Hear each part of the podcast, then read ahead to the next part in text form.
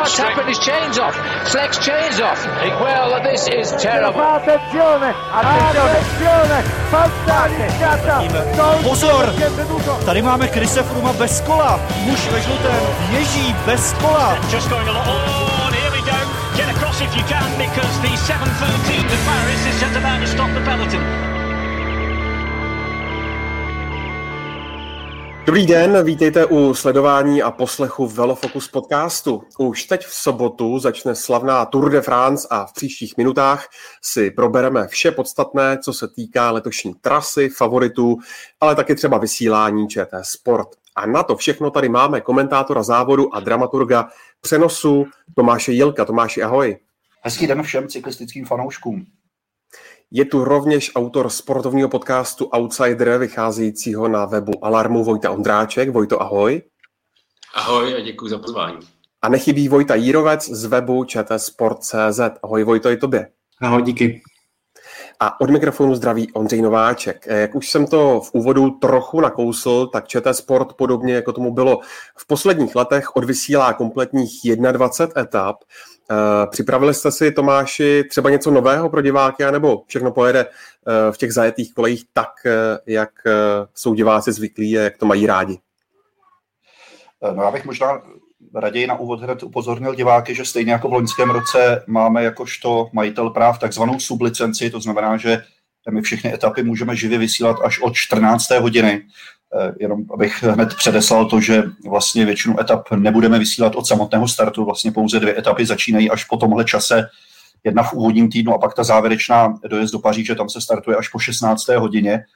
Eh, věřím, že možná, teď je to rozjednáno, bychom po sedmi letech mohli být znovu minimálně v jedné etapě jako experta našeho vlastně nejúspěšnějšího historicky jezdce na týdenní etapáky Romana Krojcigera, který vlastně letos ani teoreticky na tur nemohl jet vzhledem k tomu, za jaký tým jezdí. Eh, věřím, že se znovu podaří po velmi úspěšné loňské premiéře eh, minimálně na tři etapy dostat k nám do studia Lea Koeniga, vlastně dalšího eh, Čecha, který dokázal být v top desítce konečného pořadí Tour a i vlastně na ostatních dvou třítýdenních etapácích. Jinak si myslím, že ta naše skupina expertů, kteří z mého pohledu jsou vlastně tím základním důvodem vysoké divácké úspěšnosti tohoto projektu, který letos vysíláme už po jedenácté, je natolik sehraná, že nebylo potřeba do ní nějak výrazněji sahat Samozřejmě s ohledem na už si dlouhodobě známé eh, výjimky toho, co jsem občas s nadsázkou říkal, že není dobré třeba dát do studia společně eh, René Anderleho a Petra Benčíka, protože pak by vznikla jaksi určitá chemická reakce, která by hrozila výbuchem a eh, totálním kolapsem vysílání našeho. Takže člověk musí myslet při tom nasazování i na podobné jaksi kombinace, které jsou jaksi divácky snesitelné nebo ne. Teď samozřejmě mluvím s velkou nadsázkou, protože Oba dva jmenovaní pánové patří mezi největší baviče mezi našimi experty a to myslím v tom dobrém slova smyslu. A jinak eh, samozřejmě ten servis bude klasický štáb letos znovu eh, v tradičním složení, tedy kameraman Aleš Toman a reportér Ivan Mejcký, kteří budou od začátku přímo v dějišti a pro mě ten eh, jejich pří, příspěvek a to, že posílají původní, velmi tematicky pestré reportáže, je pro mě naprosto zásadní složkou celého projektu, protože Ona je hezké vysílat takhle velkou akci živě, ale pokud nemáte opravdu ten pohled přímo z místa, potom by to hodně ztrácelo na té autentičnosti. A hlavně věřím, že po tom loňském roce, kdy Ivana v té pozici velmi úspěšně nahradil eh, Martin Kozák, takže letos znovu ten přístup k těm týmům bude mnohem eh, lepší než loni, kdy z pochopitelných důvodů eh, byl velmi omezen jakýkoliv přímý kontakt mezi štáby a vlastně jezdci nebo managementem jednotlivých týmů. Takže věřím, že alespoň o kousek se zase to z tohoto pohledu letos vrátí zpátky k normálu. Těšit se můžete samozřejmě taky na eh, letošního průvodce Tour de France, ten vyjde v pátek na webu Sport.cz. Co všechno v něm diváci a posluchači najdou, Vojto Jírovče? Tak já myslím, že to taky bude v mnohem podobné jako v těch minulých letech. Jsme zkoušeli uh, udělat různé průvodce uh, tou tratí. Vlastně jeden z nich napsal i, i, i Tomáš. Máme tam uh, vlastně letos i různý, jeden takový článek, který popisuje různé ty závodnické situace, třeba jak vznikají terezíny, jak se počítá rychlost stoupání jako do kopců, jak jezdí rychle ti, ti nejlepší, Máme tam i různé články i z historie toho závodu, třeba jeden o takové připomenutí poslední etapy, kdy Tour de France přejížděla, ale nevrcholila na Monvantu, o kterém se ještě budeme bavit, protože to je určitě jedna z dominant toho letošního ročníku. No a pak samozřejmě konkrétní popisy všech těch etap i z vlastně zúčastněných týmů, kterých je letos opravdu hodně. Eh, no a jak si říkal, tak eh, budeme to publikovat v pátek, takže čtenáři nebo případně teda posluchači eh, se můžou ještě seznámit s těmi posledními detaily ještě před začátkem sobotu. S tím možná rovnou souvisí i dotaz Petra Knapka, který se ptá, zda už známe a máme rozpis expertů na jednotlivé dny a jestli třeba ten rozpis bude i součástí toho průvodce. Bude, bude a vlastně posluchači ho najdou i na stránkách vlastně už eh, od zítřka eh, vlastně skoro v definitivní eh, podobě, pokud se to ještě nebude měnit, teda mírně. Super, těšíme se. A já vás hned můžu pozvat na dnešní článek, který vyšel na webu čtsport.cz, jmenuje se Reklama na Francii, tur pohledem daleko přes piloton. Skutečně velmi, velmi čtivá záležitost uh, běžte a přesvědčte se sami. Vojto Ondráčku, pojďme si ten letošní ročník představit podrobněji, co se týče trasy. Letos se organizátoři rozhodli začít v Brestu, ale kam se pak závod uh, z toho samého západního cípu vydá? Tak jenom k tomu Brestu bych dodal, že obvykle jsme už byli zvyklí, že Tour de France začíná vlastně někde v zahraničí, ten Grand Depart vlastně ten začátek eh, má být někde jinde. Letos to mělo být v Kodani, ale kvůli eh, koronavirové pandemii, posouvání olympijských her a eh, samozřejmě i probíhajícímu mistrovství Evropy ve fotbale, tak byla zvolená ta Bre- Bretaň, vlastně ten Brest, ze kterého budeme startovat, nebo my ne, ale peloton na Tour de France. Z toho Brestu se vydá vlastně zajímavé, že hned první čtyři etapy zůstávají stále jezdci v Bretani, a po té první úvodní e, vlastně etapě, tak hned v té druhé přijde e, vlastně ta bretaňská zeď, která je známá e, jako Mur de Bretagne. Tam vlastně budou končit ten dvoukilometrový výstup, kde opravdu se ukáže, jak na tom někteří jezdci jsou. Ve třetí a čtvrté etapě uvidíme, kdo bude chtít zabojovat o ten zelený trikot pro nejlepšího vlastně spurtera v tom bodovacím závodě. No a hned v páté etapě se dočkáme časovky, což už bude taková změna oproti loňské vlastně Tour de France, protože loni byla jenom jedna časovka, letos budou dvě. Tadle zatím bude mít 27 km ze Šáň do Laval. A po další rovinaté etapě nás čeká taková lahutka v sedmé etapě, kdy mezi Vierzonem a Le Crusot, já jsem mluvil za svou francouzštinu, to není úplně, nemám jak to má šílek, tak takovou přesnou znalost těch názvů, takže rovnost, tak omlouvám. Tak eh, tady ta, to bude lahůdka především pro všechny, co to budou sledovat a nebudou v tom pelotonu šlapat 248 eh, km dlouhou etapu, což není jenom nejdelší etapa letošního ročníku, ale opravdu jako nejdelší od roku 2000. Takže tady si eh, vlastně jezdci opravdu jako prověří nohy, aby je hned mohli vyzkoušet v dvou dalších horských etapách, kdy se vlastně přesunou do Alp hned ta první, která končí v Grand Bornard, eh, tak ta opravdu vyzkouší jako velice, to horská zkouška, eh, jsou tam tři stoupání první kategorie, výstup na legendární Col de la Colombière a hned eh, další závod vlastně se končí v Týň. To bude takové deja vu kritéria de Dauphiné letošního. A potom následuje vlastně konečně jako ten první volný den. Zajímavé jenom podotknu, že budou v tým, takže to bude v horách ten první volný den. To má potom připomenu toho druhého volného dne. No a potom vlastně bude ten druhý blok, v tom tak nejzajímavější po takové rovinaté etapě bude ta jedenáctá etapa, kde se konečně dočkáme toho stoupání na, jak tady zmiňoval, Monventu a dokonce dvojitého, kde vlastně jezdci vystoupají napřed z takové jednodušší strany a potom vlastně z toho nejtěžšího možného stoupání a nakonec tu etapu vlastně ukončí takovým jako dlouhým sjezdem.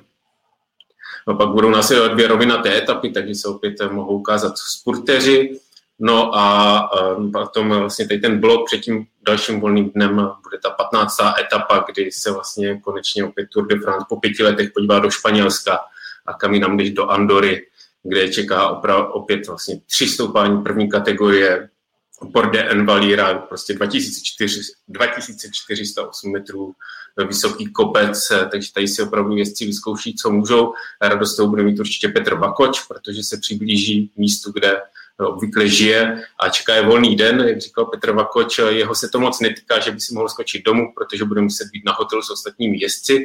A opět tady máme volný den vlastně v těch vysokých horách. A sám Petr Vakoč říkal, že je to trochu paradoxní, protože normálně během volného dne jezdci dají takový jako výšlap, ale vlastně když budou v těch horách, tak ten výšlap obnáší vlastně jenom ježdění jako do kopců a z kopců, tak není to úplně ideální.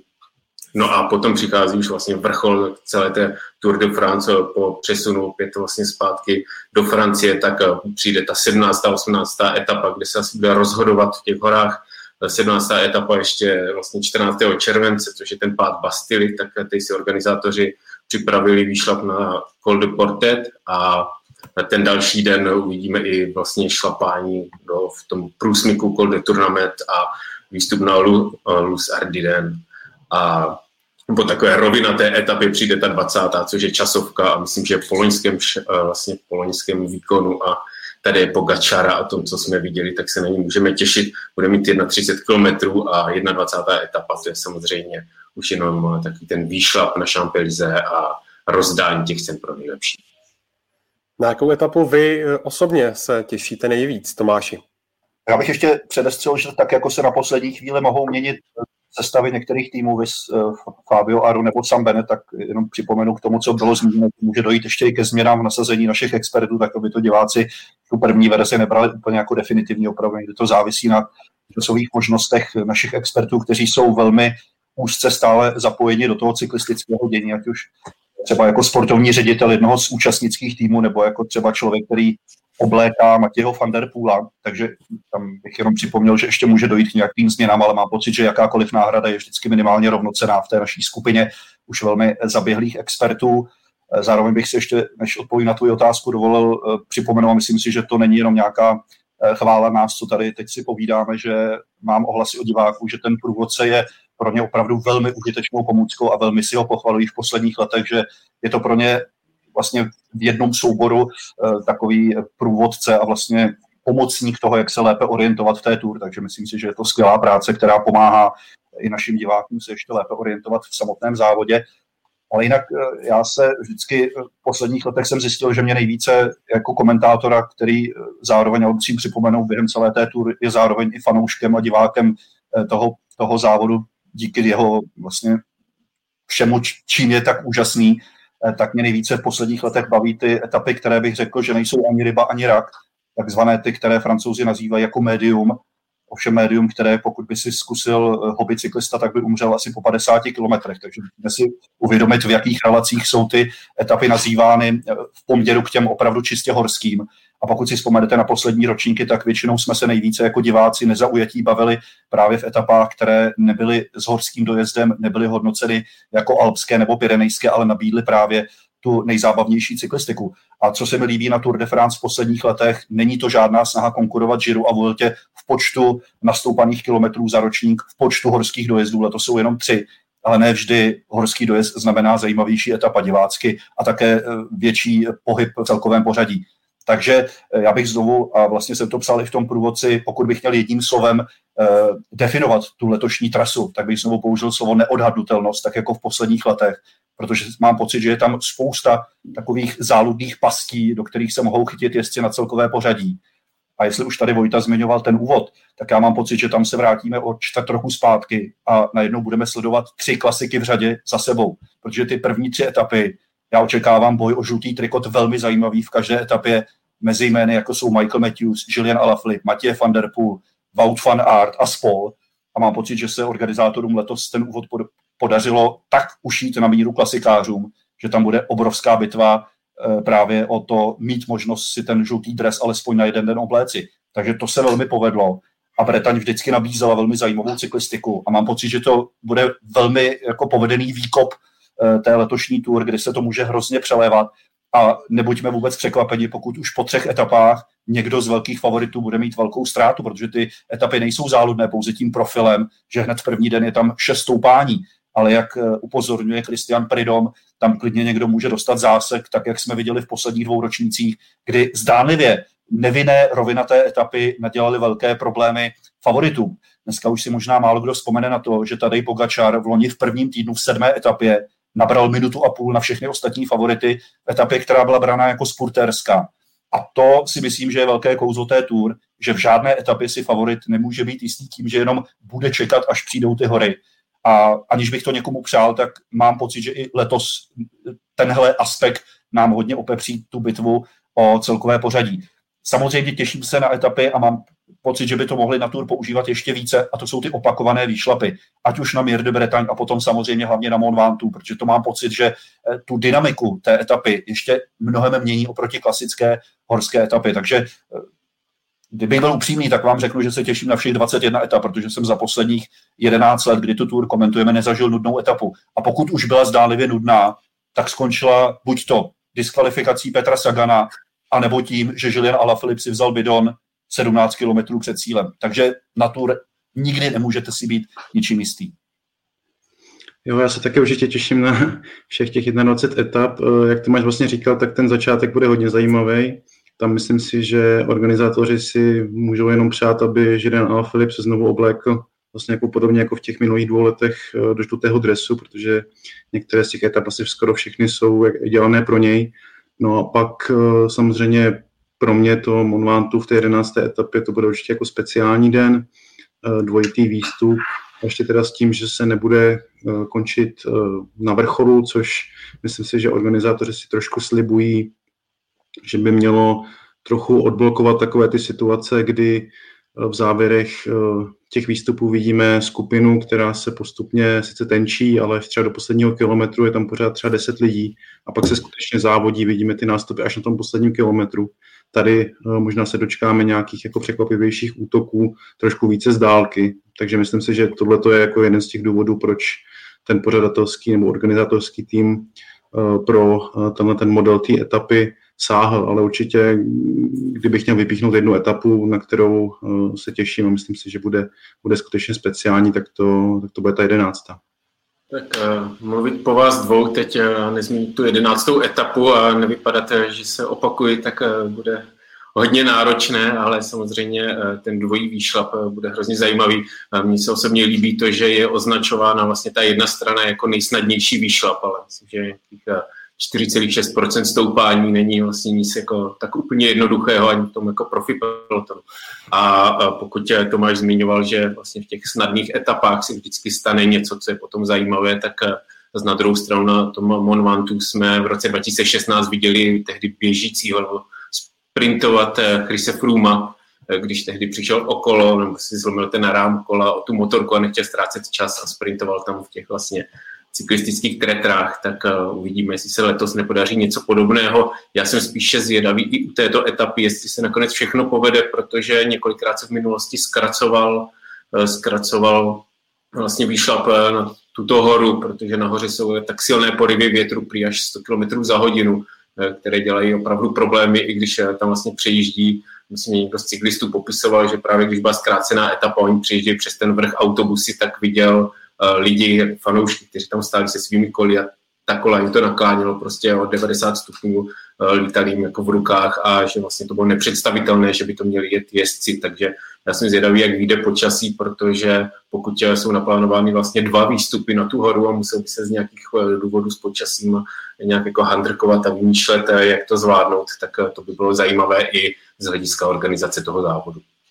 Ale je vlastně zajímavé, že dvě letošní etapy jsou trošku takovou náhradou za to, co se v minulosti nepovedlo. Už zmíněný Monvantu, kdy se před pěti lety končilo už vlastně v tom místě Chalet Renard, kdy silný vítr nepustil závodníky nahoru. Byl to vlastně jeden z důvodů, proč došlo k tomu střetu Krise Fruma, Molemy a Richie Porta s motorkou, protože zkrátka se organizátorům nepodařilo ty průdky přemístit dostatečně rychle eh, do prostoru toho nového cíle. Tam vlastně nebylo už téměř kudy jet. A ještě bych připomněl, doufejme, že v Tyň letos nebudou žádné sesuvy půdy, protože to je etapa, která končí v místě, kde předloni měla končit ta předposlední horská etapa, která nakonec skončila tím bizarním sjezdem z Izeránu. A byl to vlastně moment, kdy se takhle zvláštním způsobem Egan Bernal oblékl do žlutého. No a vyslékl tehdy Juliana Alaphilippa, takže já bych si hodně přál, aby jestli už počasí leto zasáhne do tury, tak maximálně tím, že roztrhá peloton větrem někde na rovině, ale abychom opravdu ty dojezdy měli tak, jak jsou naplánované. Ještě jedna pochvala od eh, Marka Valčíka. Eh, Tomáši, bez tebe už by to nebyla ta správná tour, jak píše. Eh, ještě mě zajímá, vrátit se k tomu, co jsi říkal před chvílí. Tahle tour vymyká se něčím oproti těm předchozím ročníkům, ať už třeba jenom tím, že stále žijeme v době covidové nebo post-covidové, nebo No, pokud se podíváme vyloženě a zůstaneme ještě u toho, jak charakterizovat tu trasu, no to už bylo trošku naznačeno, eh, je tam vlastně nejvíc časovkářských kilometrů od roku 2013, kdy poprvé vyhrál Chris Froome, tehdy jich bylo ještě o 7 kilometrů více, než je v tom letošním. Na otázka je, jak vlastně ta současná jako stále zvláštní situace zasáhla do nominace jednotlivých týmů. Já mám pocit, že možná ještě větší roli tam hrála letošní olympiáda, protože když se podíváte na to, eh, kteří jezdci už dopředu řekli, že nepojedou na pořadí, tak to jsou většinou ti, kteří je mají jako velký cíl právě Tokio.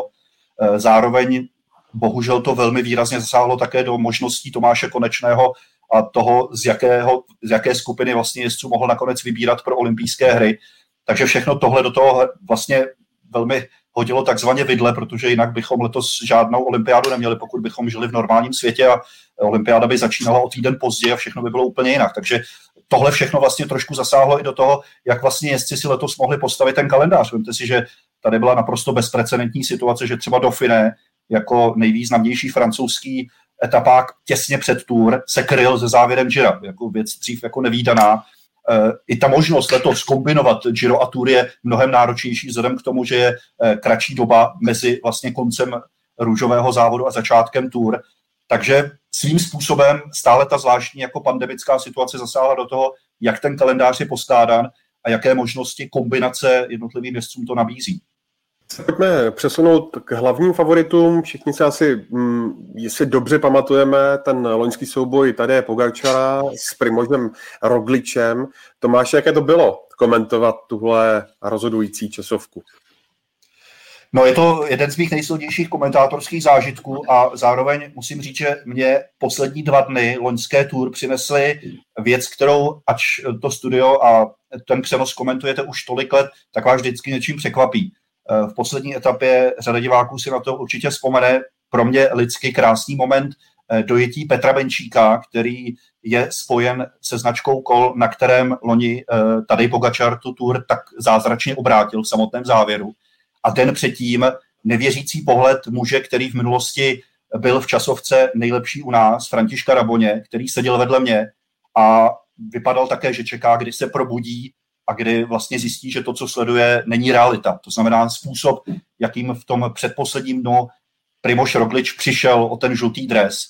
A zároveň se mi v tu chvíli asi nejenom mě vracelo to všechno, čím vlastně si ten tady Pogačar předtím během těch tří týdnů prošel a to, jak sami potom přiznali, jak si v Jumbu drbali hlavy třeba za to, jak ho v osmé etapě nechali odjet na Peresurdu. On získal 40 sekund na všechny favority. Pár dní potom, co právě v etapě do Lavoru eh, utopil doslova, když už se to město tak jmenuje, těch 90 eh, sekund na rovině, jo, kdy vlastně byl v té skupině, která skončila na větru pozadu za ostatními favority. Takže ten příběh té loňské tour z tohle pohledu byl, mám pocit, naprosto jako fenomenální a je vždycky krásné, když člověk i po těch letech, kdy ten závod komentuje, je stále překvapován a jsou překvapováni i naši experti. Takže to jako pro mě byla asi jako nejsilnější vzpomínka vlastně na ten, na ten loňský rok. A samozřejmě na druhou stranu trošku jako popřená tím, co jsem teď třeba zažil i na mistrovství světa v hokeji a to, že prostě sport bez té pravé kulisy jako ztrácí ohromně na své síle. Eh, vzpomeňme na některá stoupání, která oni v těch departmentech, který, které byly nejvíce zasaženy právě tou pandemí, byla bez diváků. Tam asi divák eh, u televize okamžitě cítil, že to ztrácí minimálně 50% z té klasické atmosféry a z toho efektu, i jak se třeba ti jezdci dokáží v té atmosféře jak si vyždímat a vyhecovat. Jo? Takže já věřím, že teď na konci června by ve Francii mělo dojít k velmi výraznému uvolnění spousty těch omezení, která v zemi galského kohouta jsou, pokud se doufejme ta situace ještě nezhorší. A v tom případě věřím, že i z tohoto pohledu ta letošní tur už by měla být zase trošku jako větším návratem k normálu. Já si vlastně při té vzpomínce na eh, ten loňský závěr vzpomenu na úplně nevěřícný obličeje Toma Dumolina a Walter van Arta, kteří už měli v té době dojeto a koukali na mezičasy a uvědomili si, že Dumolin je vlastně bývalý mistr světa v časovce, Walt van Aert je taky, když má dobrý den, jeden z těch vůbec nejlepších na světě a oni fakt jako sledovali ten Pogačarův výkon úplně jako nevěřícnýma jako obličejem a, a fakt jako nevěděli, odkud to přišlo. Takže skutečně tohle bylo hodně speciálně. Myslím si, že eh, když třeba starší generace eh, vzpomínají na rok 89 a vlastně na, tu, na to rozuzlení tehdejší tur, kdy to nakonec bylo těch 9 eh, vteřin, myslím, mezi Fignonem a Lemondem, tak myslím si, že ten loňský ročník bude na ně budeme někdy jako v budoucnosti vzpomínat podobně, protože ten obrat byl jako skutečně nevýdaný a, a já se hodně těším, jestli, nebo doufám, že by to třeba mohlo být eh, podobně napínavé i v tomto roce tehdejší časovka přišla tak zázračná i v tom smyslu, že najednou jsem zjistil, uh, kolik lidí sleduje Tour de France a v přímém přenosu, protože najednou jsem jako, to bylo téměř eh, skoro jako u Nagana, kde vlastně takým jako osobním uh, zážitkem a zároveň jako kolektivně sdílenou zkušeností, že jsme se všichni dívali v tom přímém přenosu. A u té časovky, před kterou vlastně bylo neustále deklarované, že Primoš Roglič nemůže prohrát v časovce, navíc Pogačar má takovou ztrátu, tak najednou i sám eh, jsem se samozřejmě díval, ale najednou mě překvapilo, kolik lidí se mě zastavovalo hned s tím, jako, nebo mě psalo, jako díval se na to, jako viděl si to. A vlastně takový jako zázrak eh, ne na ledě, ale vlastně eh, na silnici, který se tam tehdy udál, tak mě vlastně překvapivě až vlastně jako, jako kolektivní odezvu. Že si myslím, že navzdory všem těm prognózám, tak opravdu se stalo něco jako fantastického, co se vlastně tak normálně nestává a také jsem rád, že jsem u toho, protože ten, eh, jak Vojta zmiňuje, z toho 89. Eh, vlastně ten zázrak té časovce v závěru jsem viděl jako tolikrát z toho zpětného záznamu a několikrát mě napadlo, jestli by mě to vlastně, jestli bych to čekal a jak jaké by byly pocity během toho, tak jsem si to naštěstí mohl loni vyzkoušet a také doufám, že ještě někdy zažiju něco podobného.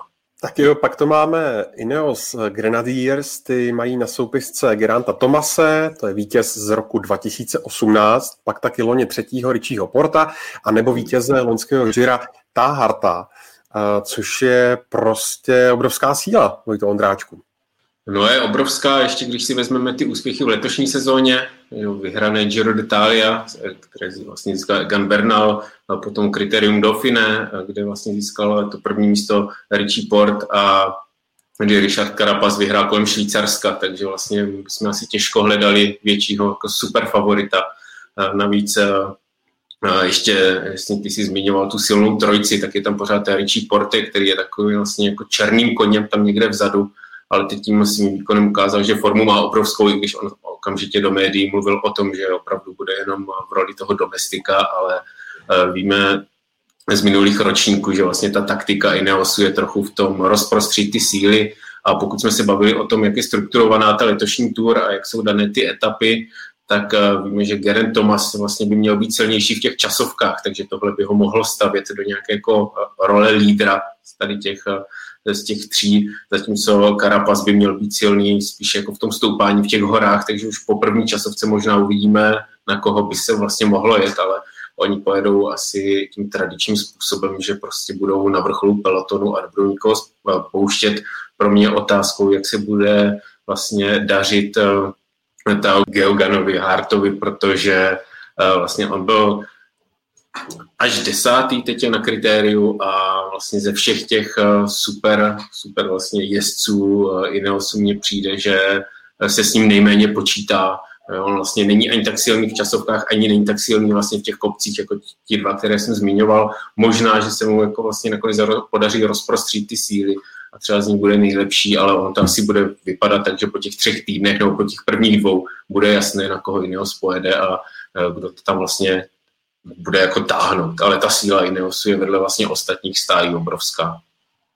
A myslím, že hrozně důležité v tom prvním týdnu bude role těch domestiků, pokud tak můžeme nazývat jezdce, jako je Michal Kvěkovský, protože vlastně, co je, myslím si, docela jako vše říkající, že Ineos letos po dlouhé době neurčil jasného lídra.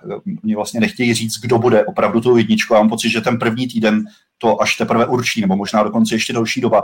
Takže oni potřebují, aby co nejdéle měli opravdu v pořadí jak Tomase, tak Karapaze, tak Porta, tak možná i Geogena Harta. Takže tady se teprve ukáže, jak budou potom schopni ti jezdci vlastně akceptovat ty role, které budou třeba až v průběhu tur určené, protože když si vezmete, že máte v týmu tři jezdce, kteří už sami dokázali nějakou Grand Tour vyhrát, máte tady Richieho Porta, který vlastně vyhrál jednu z generálek před Tour. A vlastně k tomu výčtu ještě můžeme přidat, že vyhráli i Romandy, takže oni vlastně vyhráli čtyři poslední akce World Tour, což je naprosto jako neuvěřitelné a mám pocit, že teď jedou jako na obrovské vlně.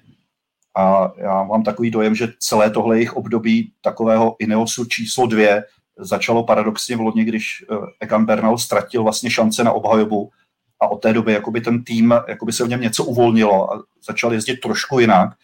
Vzpomeňme na to, že potom vlastně Hart vyhrál Giro, Carapaz až do poslední horské etapy proháněl Rogliče na Voltě. Takže ta série vlastně už opravdu trvá rok. A jako pro mě z tohoto pohledu Ineos je hlavní důvod toho, proč si myslím, že se nebude úplně opakovat takovéto slovinské mistrovství, co jsme sledovali loni.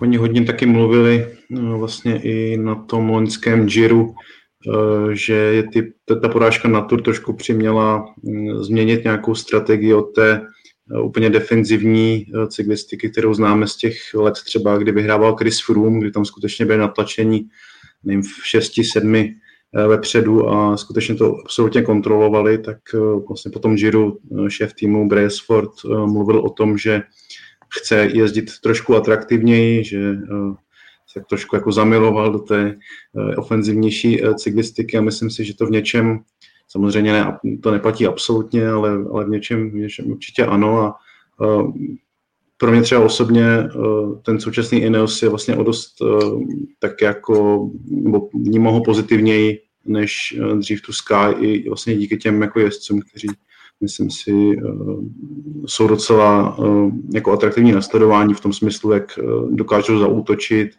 a jak ta cyklistika prostě není taková ta defenzivní blokovaná z těch třeba frumových let. No. Takže já doufám, že něco předvedou podobného i, i na letošní tour.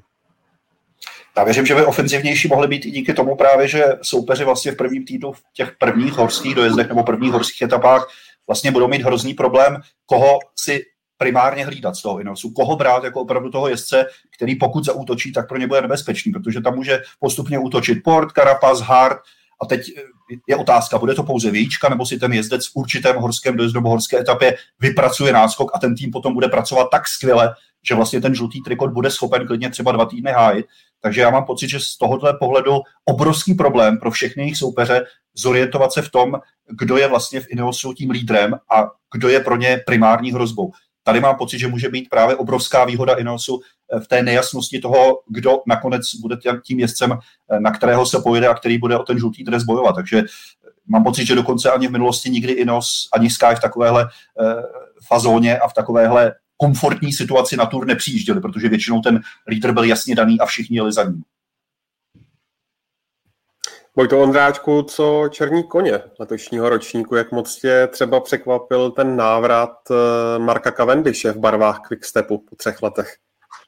No, to bylo obrovské překvapení, protože uh, šéf vlastně stáje, ze kterou pojede do Ninci Quickstep, eh, Patrick Lefebvre jen před pár dny vlastně mluvil o tom, že Sam Bennett se vylečil z toho zranění kolena a že pojede a najednou jsme se dozvěděli, že tomu tak není a místo Beneta pojede vlastně 630-letý Cavendish, eh, který jel naposled Tour před třemi roky. On samozřejmě je živoucí legenda Tour de France. Zvítězil, vyhrál 30 etap, jenom eh, Eddie Merckx vlastně drží ten rekord 34 eh, etap před ním a kdybychom to chtěli vyjádřit statisticky, tak pokud je tam 8 čistě sporterských etap, tak vlastně Cavendish by teoreticky mohl Eh, teoreticky mohl zautočit. Eh, otázka je, jestli brát někoho, kdo vyhrál čtyři etapy na závodě kolem Turecka, což samozřejmě nebyl tak vlastně špičkově obsazený závod, jestli má skutečně takovou formu, aby mohl zautočit v těch etapách. Navíc ta Cavendishova vlastně kariéra už opravdu vypadala, že jako v takovém hlubokém úpadku, že zkombinovala zranění, nějaká podezření, dokonce i na únavový syndrom. Už to vypadalo, že vlastně se nedostane nikdy eh, na tu špici a vlastně v zimě eh, řešili, vlastně on dokonce myslím tweetem oznámil i konec kariéry a najednou eh, prostě s Lefevrem domluvili, že to ještě zkusí a výsledek je jeho účast na tur a samozřejmě pokud těch etap sprinterských je tolik. Navíc, pokud bychom pochybovali o tom, jakou má formu, tak jenom v těch prvních šesti etapách jsou tři takové jako rovinaté, kdyby mohl zautočit, pokud bychom se báli toho, že potom v těch dlouhých přejezdech a v horách už potom jako ztratí něco na síle. Takže ta šance je tam pro něho v podstatě obrovská a Um, jako minimálně mezi sprintery se samozřejmě řadí mezi ty uh, favority na vítězství v etapách. V té bodovací soutěži už spíš ne. Tam uh, neúčast Samuela Beneta vlastně vyklízí pole trochu Peteru Saganovi, ale samozřejmě pokud se ptáš na černého koně celé Tour de France, tak eh, Cavendish můžeme brát jenom jako možného etapového lídra, stejně jako bychom u Krise Fruma asi nemohli očekávat, že ten jeho návrat by mohl být spojený s tím, že by zautočil na celkové vítězství, ale spíše by mohl zkusit eh, se vlastně vrátit v nějaké etapě, taky vlastně další takový 630-letý Matador, eh, který se takhle vrátí já vlastně eh, za sebe takhle úplně černého koně na to celkové pořadí nevidím, ale osobně mi nejvíce blízká ta představa, že Julien Alaphilippe by mohl si zkusit eh, to, co předvedl eh, před těmi dvěmi roky a co vlastně připravila ta vlastně jaká nešťa, ten nešťastný konec té etapy, kde by asi ztratil ten žlutý dres, ale vlastně to, co předváděl do té doby a držel, tak bylo fantastické. A nebo můžeme doufat, že třeba se podaří ve stylu Ala Filipa něco podobného třeba Van der Poolovi. Je pravda, že eh, tím, že nepojede Sam Bennett, tak se tam vypadává vlastně jeden z kandidátů na ten zelený trikot. Eh, já si myslím, že on by na něj určitě byli dva další kandidáti, pokud by tam nebyla určitá ale, a to u eh, Vauta van Arta samozřejmě jeho práce pro tým a pro Primože Rogliče a u Matějeho van der Poola to, že uvidíme, kam vlastně on až dojede, protože má před sebou další cíl a to je závod horských kol eh, na olympiádě v Tokiu. Eh, dovedl bych si představit, že by možná velmi aktivně mohl o tuhle cenu bojovat i Michael Matthews, který se vlastně po tom, co on byl hodně zklamaný z toho, že se nedostal do nominace, vrátil do bývalého vlastně týmu Mitchelton, teď by Exchange, takže si myslím, že i on je dobrým kandidátem, nejenom na to si třeba obléci žlutý dres v tom prvním týdnu, ale eh, pořádně prohnat Petra Sagana eh, v té cestě za osmým vítězstvím v bodovačce. Ale když jsme se bavili o těch sprinterech, jako mě by vůbec nevadilo tak jako nostalgicky se zaspomínat a v nějaké etapě eh, si zakomentovat boj o vítězství eh, Cavendish versus Greipel. Byl by to takový hezký retro návrat do těch bývalých let, kdy tihle dva nejdřív týmoví kolegové a potom jak si soupeři byli vždycky velcí rivalové, ale zároveň také kamarádi a já moc rád na ty souboje vzpomínám, protože občas to zmiňují i naši experti, že to možná ještě byly časy, kdy se Eh, ty sprinty jezdili, řekněme, hm, trošku ne až tak bezhlavě, speciálně u Andreho Greipla, který je známý tím, že vždycky říkal, že nebyl úplně ten magor, který by do toho šel úplně jako o život, ale zároveň nesmíme zapomínat, že se tady objevila spousta dalších jako vynikajících sportérů eh, z té nové generace a mě velmi zaujala nominace právě týmu Petra Vakoče a Matějo van der Poel, tedy Alpesin Phoenix, protože když tam se podíváte, tak tam máte minimálně tři opravdu špičkové sportéry. Eh, Jasper Philipsen, který v minulosti jezdil s Alexandrem Kristofem a když jel svoji premiérovou tour předloni ještě za Spojené Arabské Emiráty, tak v dojezdech už potom byl lepší než Kristof, než odstoupil. Jo, máme tam Tima Merliera, který letos vybojoval pro Alpecin vlastně historicky první vítězství na Giro. Taky e, cyklokrosař, ale zároveň vynikající e, spurter. Jo. Takže já mám pocit, že e, Alpecin nebude zdaleka pouze o Matějo van der Poolovi, ale že tam mají opravdu reálnou šanci po Giro vyhrát minimálně jednu etapu hned v tom prvním týdnu i na Tour. Tomáši, když jsi zmínil Petra Vakoče, tak na ně je tady taky dotaz od Petra Knapka, který se ptá, jak vidíte šance Petra Vakoče na vítězství v nějaké etapě. A mě vlastně zajímá, Petr Vakoč se uh, poprvé a naposledy na tur uh, představil před pěti lety, tak jak podle tebe se ta jeho situace a postavení v pelotonu proměnily? No my už jsme zmiňovali, že to je trošku tur návratů a já jsem velmi rád, že kdybychom měli zmínit opravdu ty jako nejzásadnější návraty, tak to bude Chris Froome a Petr Vakoč pro mě, nebo pro nás, jako pro české fanoušky. Já si myslím, že to je další završení jako toho jeho opravdu neuvěřitelného příběhu, protože pokud to snad někdo z diváků, kteří nás teď sledují, neví, tak on v roce 2008 málem skončila nejenom jeho sportovní kariéra, ale tam mu šlo doslova o život, když byl při eh, tréninku, při vlastně přípravě na sezónu v Jihoafrické republice smeten kamionem. A jako opravdu klobouk dolů před tím, jak on se dokázal obrovskou vůlí vlastně vrátit zpátky eh, do špičkové cyklistiky a eh, jako pro mě je to velmi silný moment, že on se po pěti letech vrací, vrací na tour. A co je hlavně důležité poznamenat, on se na ní vrací v týmu, který, který vůbec nezajímá celkové pořadí. Takže to podle mě velmi zvyšuje i šanci eh, Petra na to, aby dosáhl nějakého výrazného úspěchu. Ale jak už jsem zmiňoval, eh, to je tým, kde se pojede vlastně každý den jako jednorázovka. Jo? Tam jsou jezdci, kteří opravdu mohou sbírat ty etapy. Už jsem zmiňoval Merliera nebo Philipsena a Petr Vakoč v určité situaci Znovu připomínám, může se klidně stát, že v posledním týdnu už Van Der Poel dávno ve startovní listině nebude. O to více to ještě eh, ve středně kopcovitých etapách uvolní ruce Petrovi, a dovedu si dobře představit, že by klidně i on mohl, eh, mohl v nějaké etapě bojovat o vítězství, ale znovu připomínám, pro mě, u něj a u Krise Fruma je nejsilnější právě ten příběh, který je zatím. A to eh, z jakých problémů oni se dokázali jako dostat. Jo. Já věřím, že eh, letošní tour budou i diváci trošku jinak pohlížet na Krise Fruma a že jako neuslyšíme moc ty ohlasy typu, no, ten už to má dávno za sebou, ten už se jako nikdy nevrátí tam, kde byl. Obdivujme ho za to, že se vrátil do normálního života a že se vrátil do špičkového sportu a vrací se vlastně na nejtěžší cyklistický a nejslavnější cyklistický závod planety. Jo. Takže vždycky se podívejme i na to, co je za tím eh, osudem a za tím vývojem kariéry jednotlivých jezdců a jako já bych opravdu řekl, že ta letošní tour je tour comebacku, protože tam vidíme spoustu ještě dalších zajímavých men, která po několika letech vlastně zase budou na té tour startovat a věřím, že ji udělají ještě zajímavější. Takže eh, když bych měl říct u Petra Vakoče, tak určitě ta šance na nějaký osobní úspěch je mnohem výraznější, než kdybychom třeba letos na startovní listině viděli Zdeňka Štybara, Honzu Hirta nebo kohokoliv jiného, protože oni by byli eh, v týmu speciálně Zdeněk, eh, který bude samozřejmě minimálně první týden postaven jednoznačně na to, aby Julian Alaphilippe byl zase ve žlutém a vyhrával etapy. Vojto Jírovče, pojďme se ještě podívat do španělského Movistaru, protože ten pokračuje ve své tradici posledních let. A to je taktika více lídrů. Letos to je Valverde, Mas, López a taky třeba Super Domestic Soler. Tak co podle tebe z toho jde vykouzlit?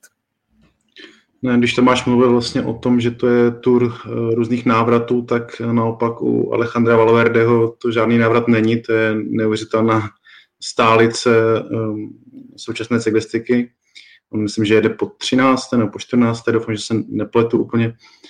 Ale to už teda není na nějaké celkové pořadí, spíš teda na etapy, ale jak se Ondro říkal, tak uh, tam ten trojlístek, eh, který v minulosti třeba byl Nairo Quintana, Mikel Landa a Valverde, tak eh, ti první dva už mluví starou nejsou, nahradili je Enric Mas a Miguel Angel López a ta taktika bude uh, asi podobná v něčem, no. bude tam, kdo se zrovna, kdo si zrovna povede lépe, tak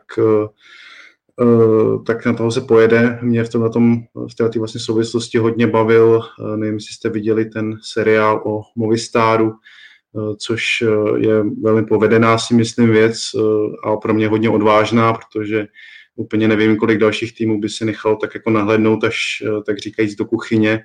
A vlastně i do chvil, kdy se tomu týmu absolutně nedařilo, byly tam různé jako kontroverzní a dá se říct špatná, špatná rozhodnutí a oni tam vlastně nechali nafilmovat až takovým způsobem, že si vlastně člověk říká, jestli jim to, to, jako, jestli jim to za to stálo, ale pro mě velmi, velmi sympatická věc a trošku mi to vlastně i ten tým přiblížilo, protože dřív jsem jak Movistar moc jako uh, nebral, nebo mě to tolik nezajímalo. Teď vlastně, když člověk trošku vidí do toho zákulisí, tak vidí, jak tam jako Valverde komanduje ty ostatní, jak tam padají různé jako narážky, tak je to vlastně velmi zajímavý a myslím si, že i Movistar může uh, to něco předvést. Myslím, že se ukázali i myslím, že to bylo na, na Dauphine, kde Valverde vyhrál, uh, vyhrál právě jednu z etap a po, po, po té etapě to bylo hodně oceňovaný, právě že Movistar vychytal tu taktiku velmi dobře, tak uvidíme, jestli něco podobného předvedou i na Tour a určitě to je tým, který, který bude mít ambice i v tom celkovém pořadí právě s tou, uh, s tou dvojicí Mas, Lopez.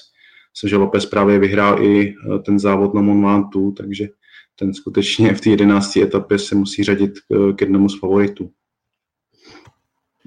Já si myslím, je. že Movistaru by si hlavně měli trošku poučit z těch předchozích let, protože to, že jeli ze třemi lídry, jsme viděli už několikrát a nikdy jim to neklaplo. No je sice hezké, že byl rok, že byli všichni tři eh, jejich nejlepší vrchaři v top desíce, ale pokud nejlepší z nich byl šestý, tak to vám každý řekne, že to prostě není jako na žádné slavení.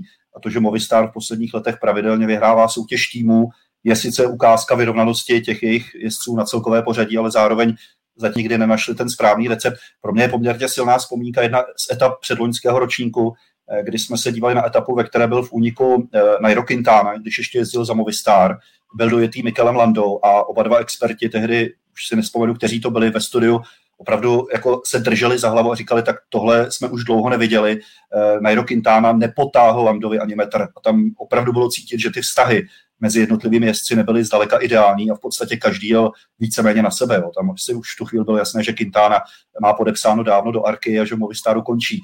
Eh, já si myslím, že tohle v Ineosu se třeba nestane. Jo, já mám pocit, že tam ty vztahy a ty role budou určeny opravdu tak, že se všichni ukážou jako profíci a že si dovedu celkem dobře představit scénář, kdy Tomas pojede na Karapaze.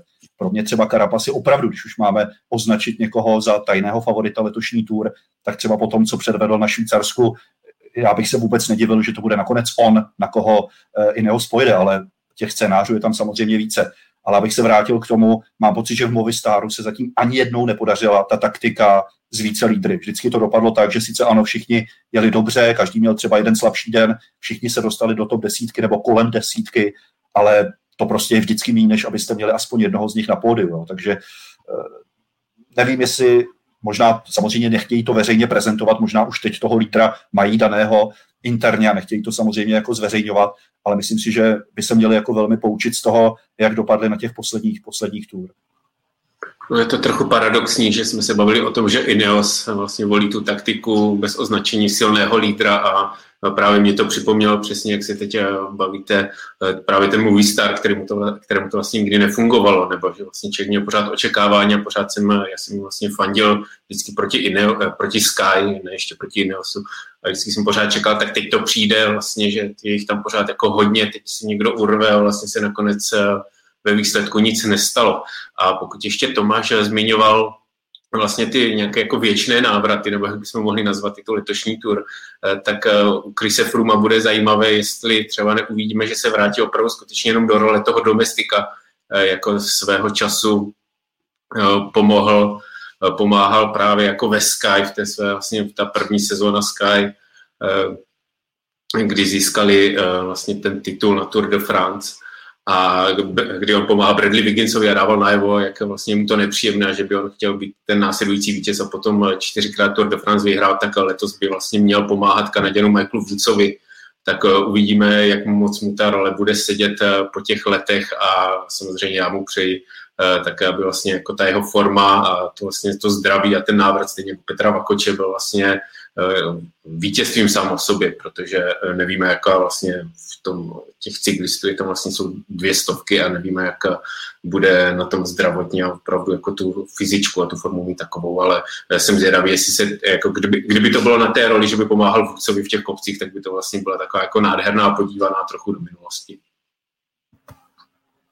Já mám pocit, že třeba Michael Woods je přesně ten případ, který už jsem naznačil a z toho důvodu bych třeba Valverdeho ani vůbec nepočítal mezi lídry Movistaru, protože to jsou přesně jezdci, kteří řekli, že jejich velký cíl letos je olympiáda. Jo. U Valverdeho tam je to jasné, to je jedna z mála věcí, která mu vlastně v jeho úspěších chybí.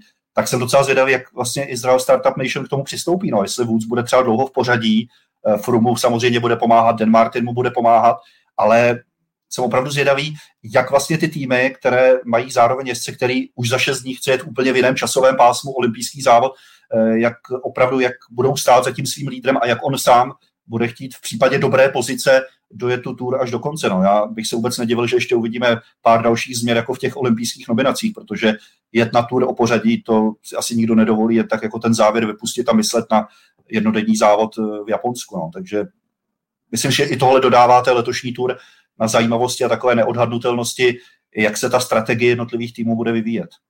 Eh, ještě než vám položím poslední otázku dnešního vydání Velofocus podcastu, tak eh, jeden z diváckých dotazů Vrzalík eh, se ptá, jak se díváte na zrušení vysílaček a nějakého finančního zastropování pro týmy, aby se zkrátka nemohli kumulovat dobří jezdci v jednom týmu. Nebyla by cyklistika atraktivnější? No tak v severoamerických týmových soutěžích se tohle samozřejmě ujalo. Platový strop, tam to opravdu výrazně Eh, přispělo k tomu, že je, nejsou tam nějaké dlouhodobé dynastie vítězné, ale spíše je to opravdu o každé sezóně a jiném vítězi. Ale jako v čem by to podle mě přispělo, tak ono by to docela pomohlo i některým jezdcům, protože když se podíváte třeba na Ineos a podíváte se za poslední roky, kolik jezdců tam přišlo eh, z dřívějších týmů, kde třeba sami jezdili na pořadí a tady se smířili s tou rolí, že oni opravdu jsou ti kteří pracují pro toho svého lídra nebo lídry a vlastně tím potlačili velmi výrazně svoje nějaké osobní ambice a zařadili se do toho dobře fungujícího stroje, tak z tohoto pohledu by určitě určité omezení vlastně celkových nákladů na platy jednotlivých jezdců bylo pozitivním jako krokem, no, že by to určitě tu celou cyklistiku udělalo mnohem vyrovnanější a mnohem jako hůře odhadnutelnou. Otázka je, jestli je to vůbec jako proveditelné ve sportu, který má úplně jiné schéma než právě kolektivní sporty, ty klasické kolektivní sporty, které mají jasně danou sezónu a je to vlastně soupeření těch týmů mezi sebou. No. Tady vlastně na každý závod vám přijede jiná sestava. No. To je možná nesrovnatelné nakonec. No vlastně i ta síla těch jednotlivých sponzorů je vlastně totálně odlišná, že nemůžeme uh, srovnávat uh, nějakou finanční, finanční možnosti koncernu jako Ineos uh, s nějakými sponzory třeba těch francouzských týmů. To je úplně na vlastně jako jiné úrovni, takže samozřejmě tam myšlenka se čas od času objevuje, ale myslím si, že říct rovnou, že kdybychom to srovnali, tak by to automaticky bylo atraktivnější, to asi úplně úplně nejde, ale, ale určitě dobré se o tom bavit, taky to může mít, eh, může mít dopady. Ale jako predikovat, eh, že najednou eh, bude vyhrávat každou etapu jiný tým, a tak to asi úplně, úplně nejde a vlastně ne, ne i vzhledem k tomu, že vlastně týmy jako Ineos vlastně předvádějí tu atraktivní cyklistiku vlastně i teď, jo, takže je to určitě jako komplexní nějaká, nějaká věc. No. Problém ještě je vlastně v tom, že to nejsou kluby, ale v podstatě jsou to jako často eh, opravdu jako závisí na těch sponzorech, takže jsme v minulosti několikrát viděli, že sponzor odchází a vlastně se opravdu hned rozpadá celý ten tým a jezdci odcházejí jinam. A vlastně tady ta nejistota v té cyklistice je vidět i na těch krátkodobých smlouvách, v jakém sportu máme to, že prostě někdo, že se tady podepisují smlouvy od jednoho do tří let krom těch eh, nějakých jako případně jako bombastických těch obrovských stájích, ale jsou to opravdu krátké smlouvy, protože ani ty stáji nemůžou zaručit, nemají sami zaručenou existenci prostě za dva, tři roky, tak uh, jestli bychom se chtěli dostat k nějaké vlastně udržitelnosti, tak by se musel vymyslet finanční model, aby ty stáje měly třeba podmínku, že nemohou podepisovat uh, jezdce prostě na krátké, vlastně na rok, na dva, vlastně na delší dobu. Tím by pádem by se vytvořila vlastně nějaká nějaká vlastně jak, jako mašinérie toho, že by se více jako kalkulovalo do budoucna a ne, možná by to nebylo takhle jako ze sezóny na sezónu, ale skutečně ten svět cyklistiky je nesrovnatelný vlastně s tím, co známe třeba u sportovních klubů ve fotbale a v hokeji. Tam se vlastně asi myslím, že skutečně jede jako ze sezóny na sezónu a vlastně i s tím nejsilnějším sponzorem jsme to viděli vlastně u Sky, že pokud musí přijít další silný sponzor, jinak bychom se asi dnes nebavili o tom, kdo je největší favorit eh, Tour de France. A mimochodem, když Vojta zmínil francouzské týmy, tak které týmy mají nejdelší dobu stejného titulárního sponzora? Age Desert, Cofidis, Frances Deže, takže to jsou týmy, které nejsou založené na tom, že by kupovali eh, drahé, hotové jezdce, kteří už sami dělali lídry v dřívějších týmech, ale jsou to opravdu týmy, které jsou schopny si sami vychovává talenty, pochopitelně s výjimkou toho, jak až Dezer před letošní sezónou zcela změnilo svoji tvář z týmu na celková pořadí na tým na klasiky, vlastně nákupem Grega van Avermata, ale jako mám pocit, že poslední dobou ta cyklistika rozhodně není o nadvládě jednoho, dvou týmů. A i to je, co jsme viděli loni, kdy tady Pogačar neměl zdaleka tak silnou týmovou podporu jako Primoš Roglič a stejně tu tour dokázal vyhrát. Takže já mám pocit, že jako určitě nežijeme v období nějaké snadno odhadnutelného vývoje těch největších závodů. Naopak si myslím, že i ta letošní tour je jako neuvěřitelně otevřená a možná jméno, které jsme tady ještě nezmínili a vzhledem k tomu počtu časovkářských kilometrů nebal bych se toho, že by mohl klidně zopakovat svoje umístění na pódiu Rigoberto Uran, který na Švýcarsku, eh, samozřejmě v časovce, která byla s jedním velmi těžkým kopcem, což tady ani jedna nenabízí, eh, nadělil Ala Filipovi 40 sekund, jo, v časovce dlouhé 23 kilometrů. A už v minulosti, když Uran byl na pódiu třeba Gira, tak tam také dokázal vyhrát dlouhou časovku, takže pro mě on je také zajímavým typem na to, kdo by mohl do toho očekávaného souboje Jumbo, UAE a Ineos docela jako zásadně zasáhnout. Tak úplně poslední věc na závěr. Zajímá mě, na co vy osobně se nejvíc z toho 108. ročníku Tour de France uh, těšíte. Já se těším na to, že to bude zamotané a to na všech frontách od začátku do konce. Já bych byl rád, aby se často střídal držitel žlutého trikotu, abychom viděli aktivní cyklistiku, eh, což si vždycky vlastně přeje ředitel ASA Christian Pridom, má jí k tomu při, při Eh, pomoci i ty i letos vlastně eh, bonifikační body, které jsou většinou na eh, vrcholech prémií těsně před cílem vybraných etap, takže další věc, kde se dají nazbírat vlastně 8 sekund pro prvního jezdce, který bude na těchto bonifikacích do celkového pořadí. Věřím, že bude zajímavá soutěž o zelený trikot, o puntíka, že to prostě bude zamotané a že diváci si budou užívat každou etapu jako vlastně nový příběh, který bude jako, jako jednou z kapitol toho celkového dobrodružství týdenního, protože co mě jako komentátora vlastně toho eh, projektu, který, jak už jsem zmiňoval, vlastně během těch tří týdnů nemá pocit, že chodí do práce, ale chodí se opravdu bavit tím neuvěřitelným kouzlem eh, téhle akce, která je opravdu nejkrásnějším sportovním svátkem každého roku, tak eh, je právě ta neodhadnutelnost, o kterou se právě organizátoři snaží i tím stavěním té trasy. Takže Mám pocit, že letos se jim zase povedlo udělat to tak, aby nic nebylo dopředu jisté, nic odhadutelné, nic jako naplánovatelné, že to bude jako takový správný guláš, jako v dobrém slova smyslu, že každý bude mít šanci na to vyhrát etapu. Vzpomeňte si na to, co oni předvedl tým Sunweb, jako to byli největší baviči diváků, kteří nefandili žádnému týmu. To byl tým, který v závěru eh, středně kopcovité etapy nastoupil jeden jezdec, druhý jezdec a potom se Renkrak Andersen dvě etapy vyhrál. Jo. To byla nádherná cyklistika. Asi pamatuju, jak se kochali naši experti ve studiu, speciálně Lubor Tesař, který je vždycky velkým milovníkem takového totální cyklistiky.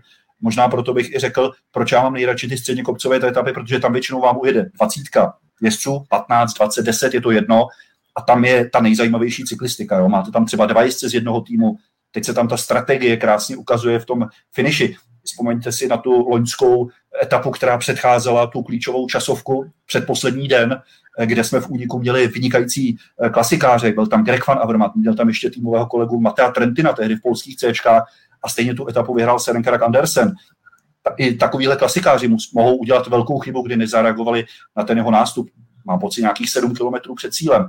Takže jestli já bych si něco přál i z diváckého pohledu pro naše diváky, ať je to prostě detektivka, u které hodně dlouho nebudeme vědět, kdo je hrdina, kdo je padouch a kdo to nakonec celé vyhraje. Já bych si vlastně asi nejvíc ze všeho přál, aby nás něco překvapilo vlastně podobným způsobem, jako byl ten loňský závěr, protože to skutečně si myslím, že si na to budeme, budeme vzpomínat a jak už jsem vlastně říkal už předtím, tak eh, kdybych měl říct tu jednu, etap, jednu etapu, tak to bude ta jedenáctá s Monvantů, takže asi tyhle, ty, tyhle ty dvě věci. A pak samozřejmě souhlasím s tím, že ty, ty kopcovité etapy mnohdy eh, je to vůbec jako to nejlepší závodění. Já si třeba vzpomínám ještě v tom loňském ročníku na Marka Hirschiho, jak vlastně několikrát úplně jako fantasticky tam bojoval o vítězství, pak mu to vlastně jednou vyšlo a tam, to, tam jako v tom bylo všechno, proč je ten sport a vlastně i ten závod jako krásný, takže víc jako takovýchhle momentů, to, to, to bych si vlastně přál i od toho uh, aktuálního ročníku. A mimochodem v sestavě Education Fair s Rigoberto Uranem je letos muž, kterého já jsem si pře- překřtil na Marka Hirschiho 2 a to je Štefan Biseger. Na tohle jezdce bych velmi upozornil. Eh, přednedávnem vyhrál horskou etapu na Švýcarsku a to je další z produktů jako té neuvěřitelné líhně, co Švýcaři v posledních letech produkují. Takže možná nám letos Biseger předvede to, co oni Hirši. No tak eh, ta nepředvídatelnost by byla samozřejmě skvělá. Mně se vždycky nejvíce líbí, když eh, se rozbije ta týmová strategie, prostě, která je očividně naplánovaná na tu etapu a potom se to snaží zachraňovat eh, nějakou improvizací. Nejvíce, jeden z momentů, co mě nejvíc utkvěl, bylo vlastně, kdy na na té etapě ujeli tehdy tam se Saganem, ale vlastně když Tinkov eh, bojovali tehdy se Sky a vlastně na rovinaté etapě, tam tehdy Chris Froome vlastně viděl, jak mu ujíždí jeho eh, vlastně největší konkurent Alberto Contador, eh, byl tam myslím Roman Krojciger ještě v té skupině on se vlastně otáčel a hledal vlastně tím pohledem, kdo mu pomůže ze Sky to dotahovat, pak se o to snažili a pak vlastně ta mezera byla taková, tak hrozně bych si přál vidět zase takový jako útok eh, těch velkých stájí na, to vlastně, na té rovině, protože to mě tam často nejvíc chybí, že na té rovině je jako smír, samozřejmě eh, někdo, kdo je v tom pelotonu a šlape vlastně v té obrovské rychlosti, tak by mě asi rychle vyvedl z omilu, že zase takový smír to nebývá a když je na čele nějaká ta jako silná staj, takže to tak pomalé opravdu není, ale eh, mně se hrozně líbilo vidět zase nějaký jako takový překvapivý útok a něco jako ten zoufalý pohled Krise Fruma, kdy prostě vidět toho obrovského favorita v té obrovské stáji, vidět vlastně chvíli v nesnázích a snažit se to zachránit a tím pádem se to přenese do těch dalších etap. Já si taky vzpomínám na etapu, eh, kdy o vítězství sportovali týmoví kolegové Bodnar se Saganem a s nimi tam tehdy byl Chris Froome a teď si nejsem jistý, jestli to byl Geraint Thomas nebo někdo jiný. A Peter Sagan po té etapě říkal, že to vítězství chtěl nechat Matěji Bodnarovi, jenom že říkal, co jsem mal robiť, Chris Froome bojoval o vítězstvo v etapě, no tak jsem musel vyhrát já. Takže to jsou krásné příběhy, kdy se vám najednou o vítězství v etapě bojují eh, časovkář, jezdec na zelený trikot a eh, jezdec na celkové pořadí. Mám pocit, že Froome už tehdy dávno jezdil zase ve žlutém, takže eh, jako tyhle příběhy ta tour přináší a je to vždycky pěkný, když to skončí úplně jinak, než všichni očekávali. No. Tak jo, možná ještě, když mluvím o Chrisi Frumovi, tak bych všem divákům, ještě než se začnou letošní tour dívat, doporučil přečíst si knížku Tour de Froome, eh, která pro mě jako byla opravdu úžasným čtením o tom, eh, z jakých kořenů pochází Chris Froome, čím vším si musel projít, aby se dostal na vrchol a také mimo jiné, jaký byl jeho vztah s Bradley Wigginsem, opravdu velmi zajímavé čtení. A možná si spousta diváků poopraví trošku svůj pohled na jezdce, o kterém často všichni hovořili jenom tak, že na tom kole nevypadá dobře. No tak se těšíme, až to začne eh, z dnešního Velofocus podcastu před eh, startem Tour de France. Je to vše. Moc děkuji za komentáře Tomáši Jílkovi, Vojtovi Ondráčkovi a Vojtovi Jírovcovi. Díky moc. Díky a Vivle Tour. A díky taky vám, že jste nás sledovali a nebo že nás posloucháte ze záznamu. Sledujte Tour de France na obrazovkách České televize, podívejte se samozřejmě do našeho oblíbeného průvodce a taky do aktualit ze Staré dámy na webu čtsport.cz.